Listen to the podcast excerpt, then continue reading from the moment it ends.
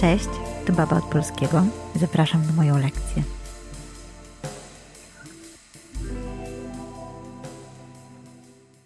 Okej, okay, słuchajcie, jest to powieść. Y, oczywiście znowu możemy powiedzieć, że jest to powieść realistyczna. Zatem o psychice bohatera, jego lękach będziemy się dowiadywać nie z tego, co widzimy, tylko chociażby z jego snów.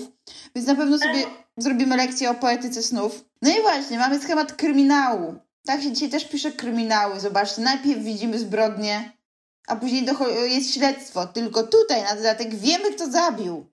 I po co reszta? Po co ta reszta książki? Jaki jest za tym cel? Skoro wiemy, kto zabił i mamy trupa. Nawet dwa.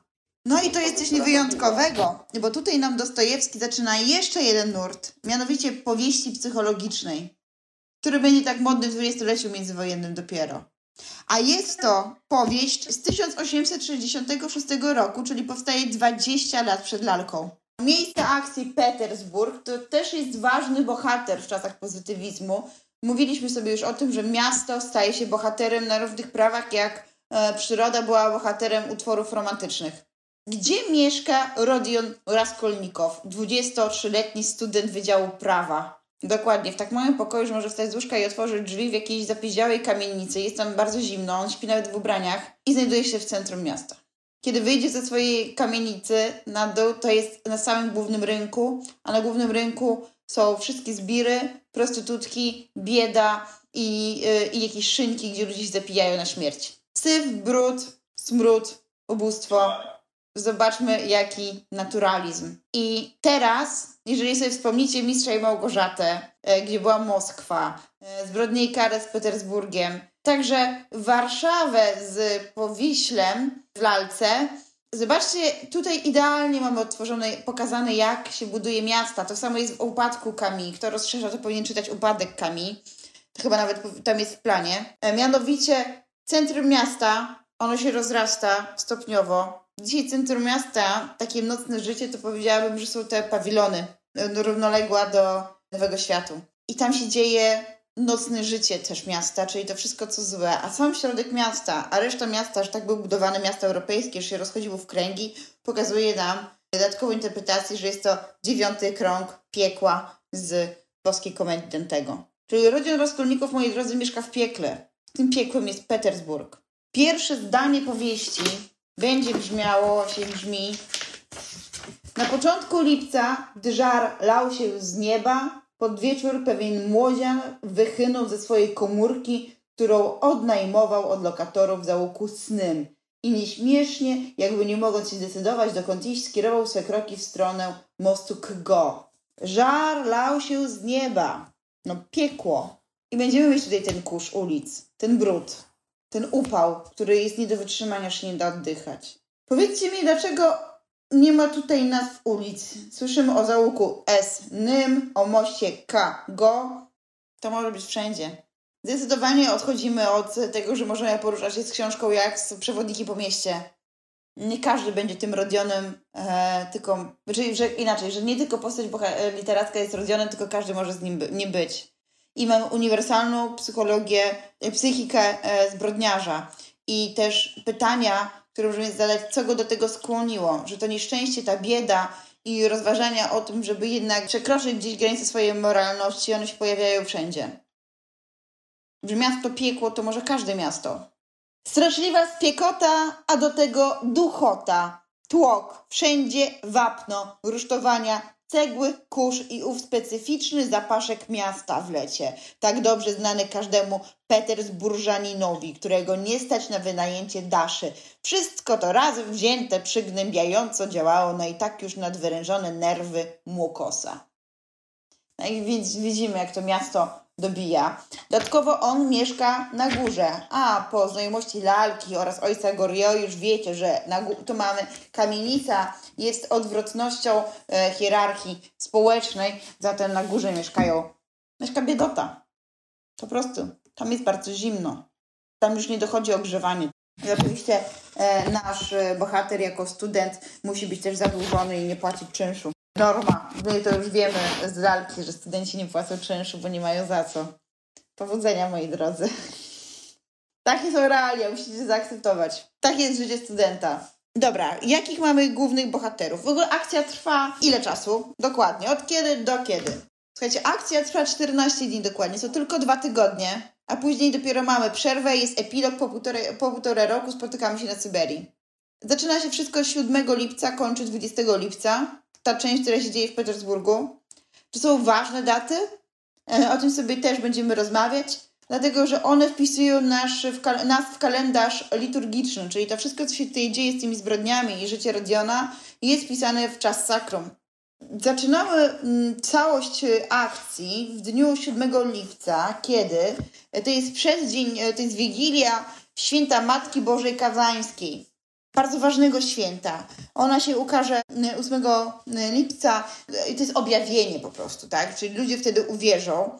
I ona jest uważana za najwyższą świętość w, w rosyjskiego prawosławia. To jest jeden z najważniejszych świąt. Matka Boska Kazańska jest patronką zwycięzców. To ciekawe, zwłaszcza jak będziemy sobie to analizować, jaki ma to wpływ na Rodiona. Co on wtedy robi tego dnia? E, 20 lipca koniec Petersburga, to będzie święto wniebowzięcia proroka Eliasza. I nawet w moim e, wydaniu mamy tutaj ikonę proroka Eliasza. Coś wam to mówi? Prorok Eliasz po prostu rydwan, na rydwanie e, wjechał do nieba i przecież zapowiedział e, nadejście Chrystusa i że Chrystus wskrzeszy zmar- wskrzesi zmarłych. On przyniesie nadzieję, że można ludzi wyzwolić od grzechu nawet najcięższego. Prorok Eliasz zapowiada właśnie to zbawienie grzeszników i ich życie wieczne. On daje nadzieję, że da się przejść z tego świata grzechu do boskiej jasności. I dokładnie po to Rodion zgłosi się, żeby odbyć karę. Przypomnę, że jednocześnie jeszcze cały czas mamy e, ikonę skrzeszenia Łazarza, którą e, Raskolnikow jakoś wyjątkowo polubił, jak mu Sonia zaczęła czytać te fragmenty, bo widzieć, widzieć w niej będzie oczywiście siebie. On jest Łazarzem, on chce powstać z martwych. Prorok Eliasz zapowie mu przecież odnowę, szansę na nowe życie. I w jego przypadku, dlatego ta resocjalizacja w końcu zadziała, ale też będziemy długo na nią czekać. Dobra, mamy zatem czas. Wiecie, że jest to wpisane w czas e, liturgii kościoła, rosyjskiego kościoła prawosławnego. Mamy miejsce, najpierw Petersburg, stolica, która staje się piekłem, później mamy w epilogu Syberię. Kto jest bohaterem? Nazwijmy sobie tych ludzi, co by się wam nie mieszało. Rodion Raskolnikow ma 23 lata i jest studentem prawa. No właśnie, no już nie jest. Przerywa naukę po trzech latach. Rodzina wysłała mu pieniądze, bo to on miał być tym, który zarobi i utrzyma rodzinę. Analogicznie pamiętacie Eugeniusz Rystiniak w Ojcu Gorio. Mamy matkę Pulcherię, która jest jaką matką? Dobrą dla Rodiona czy nie? Po prostu poświęca się dla tych swoich dzieci jak tylko może. Jest biedna, a robi wszystko, żeby one sobie dawały radę w życiu. I ma dwu, dwójkę. Ma Rodiona Raskolnikowa i Dunię. Dunia jest guwernantką, to znaczy też jest wykształconą dziewczyną. Guwernantka, czy tak zarabiała Maria Skłodowska-Curie jako guwernantka, tak zarabiał Stefan Żeromski jako guwerner. Znaczy to jest niańka i, yy, i nauczycielka w jednym. Taka Mary Poppins. Ale jest ona jednak pracownicą podlegającą temu, kto ją zatrudnia. Dunia nie ma łatwego życia, a też tak bardzo stara się o to, żeby jej braciszek mógł studiować. Zobaczcie, nie ma myśli o tym, że Dunia może studiować. Dlaczego? Bo jest kurna rok 65, kiedy on to pisze. Raczej kobiety nie mogą wtedy się uczyć. Jedyna uczelnia w Europie, która pozwoli na studia kobiet, to będzie Sorbona. I to dlatego mężczyzna tu jest studentem znowu. No i mamy tę Dunię, którą Piotr Burzyn, okrutny prawnik, jakiś taki śliski, mściwy człowiek, chce się bardzo z nią ożenić i czujemy taki podtekst, że być może dlatego chce być tą ubogą dziewczyną, jaką jest Dunia, bo będzie miał nad nią władzę. Jest tutaj szczęśliwe rozwiązanie, bo Dunia na koniec pobierze się z Razumichinem, e, uczynnym i dobrym, e, przynajmniej tak napisana jest ta postać, przyjacielem Rodiona z czasów studiów, który go będzie cały czas wspierał w potrzebie. Mamy jeszcze Sonię Marmiładową. Sonia jest uczynna, jest pokorna, przede wszystkim dobra i martwi się o innych. Powiedzcie mi, czy widzicie jakieś podobieństwo w napisaniu Sonii Marmiładowej i Marianny, zwanej Magdalenką z lalki? Obie są prostytutkami. Trochę się też, zobaczcie, różnią charakterem. Też mamy pokazaną w lalce, kiedy mamy opozycję, jak Wokulski patrzy na e, Mariannę, i na Łęcką mówi jedna i druga sprzedaje się za pieniądze, ale przynajmniej jedna robi to szczerze, to mamy porównanie, że ta Marianna jest lepsza od Izabeli. Marianna jednak nauczyła się przez to E, warszawskie życie jednak gdzieś tam powalczyć o swoje i nie ma w niej żadnej nadziei na lepsze, dlatego nie chce uwierzyć e, Wokulskiemu, że on chce napisać jej list, e, żeby, było, żeby przyjęli ją w, u Magdalenek. Za to Sonia ma nadzieję. Ona żyje nadzieją, chociaż żyje w rynsztoku, w piekle, to ciągle ma nadzieję. Jest córką alkoholika, Siemiona Marmiładowa. I to od spotkania z ojcem zaczyna się narracja o Soni. To Rodion zapija się razem z Marmiładowem, który poznaje historię życia Marmiładowa. E, czy tam mamy wyjaśnione, dlaczego on pije? Marmiładow pogodził się z losem córki, na dodatek jest w stanie przepijać pieniądze, które ona ciężko zarabia przez prostytuowanie się, żeby ojciec miał za co pić. To jest takie błędne koło. Może nawet na szczęście tej rodziny, chociaż Marmiładów nie jest pokazany jako zły człowiek. E, on jest wrażliwy i on mówi nawet, że pije dlatego, że się wstydzi, że pije, czyli mamy sytuację, którą bardzo dobrze znamy z mojego księcia nawet przecież. I może nawet nie jest tak źle, że ten Marmiładow zginie pod y, kołami wozu, bo mamy jakąś taką nadzieję, że tej rodzinie będzie lżej, ale czy będzie lżej? No niekoniecznie, bo jego druga żona, czyli macocha Soni, Katarzyna, jest chora na gruźlicę. Ona te dzieci z pierwszego małżeństwa oddaje do sierocińca, bo to jest taki poziom biedy. I ona też umrze. Więc właściwie tylko Sonia zostanie. Ona jest samotna i nie ma rodziny. Także ciągle w niej jest nadzieja. Siostry Iwanowne. Mamy Alonę i Lizawietę. One są różne. Która jest dobra, która zła z perspektywy Rodiona. One nie były siostrami rodzonymi, to były siostry przyrodnie. Która jest zła dla niego? Alona. Alona jest y, starą, skąpą siłą lichwiarką.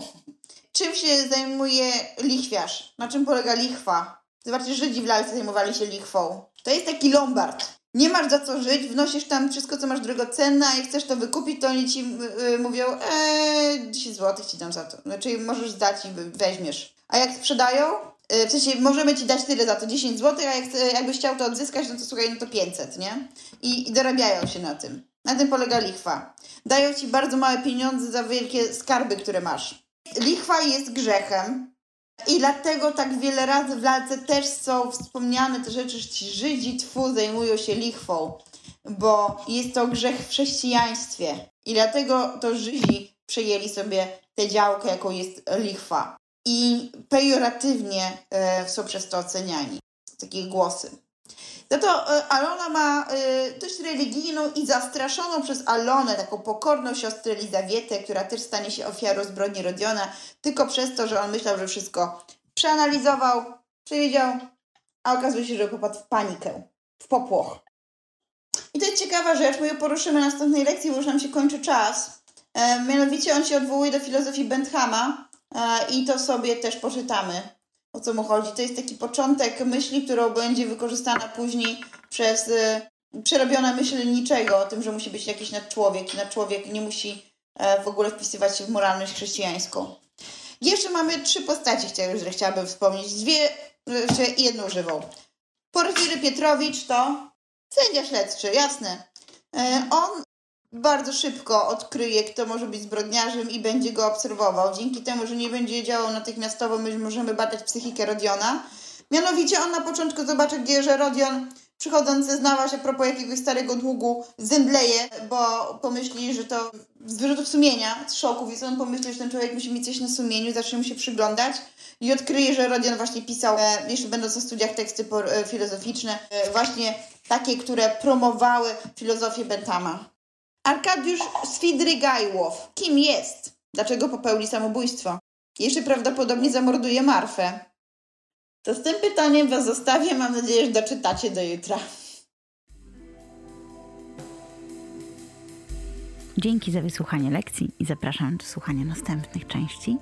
A wszystkich, którym jeszcze mało, zapraszam na stronę www.babaodpolskiego.pl.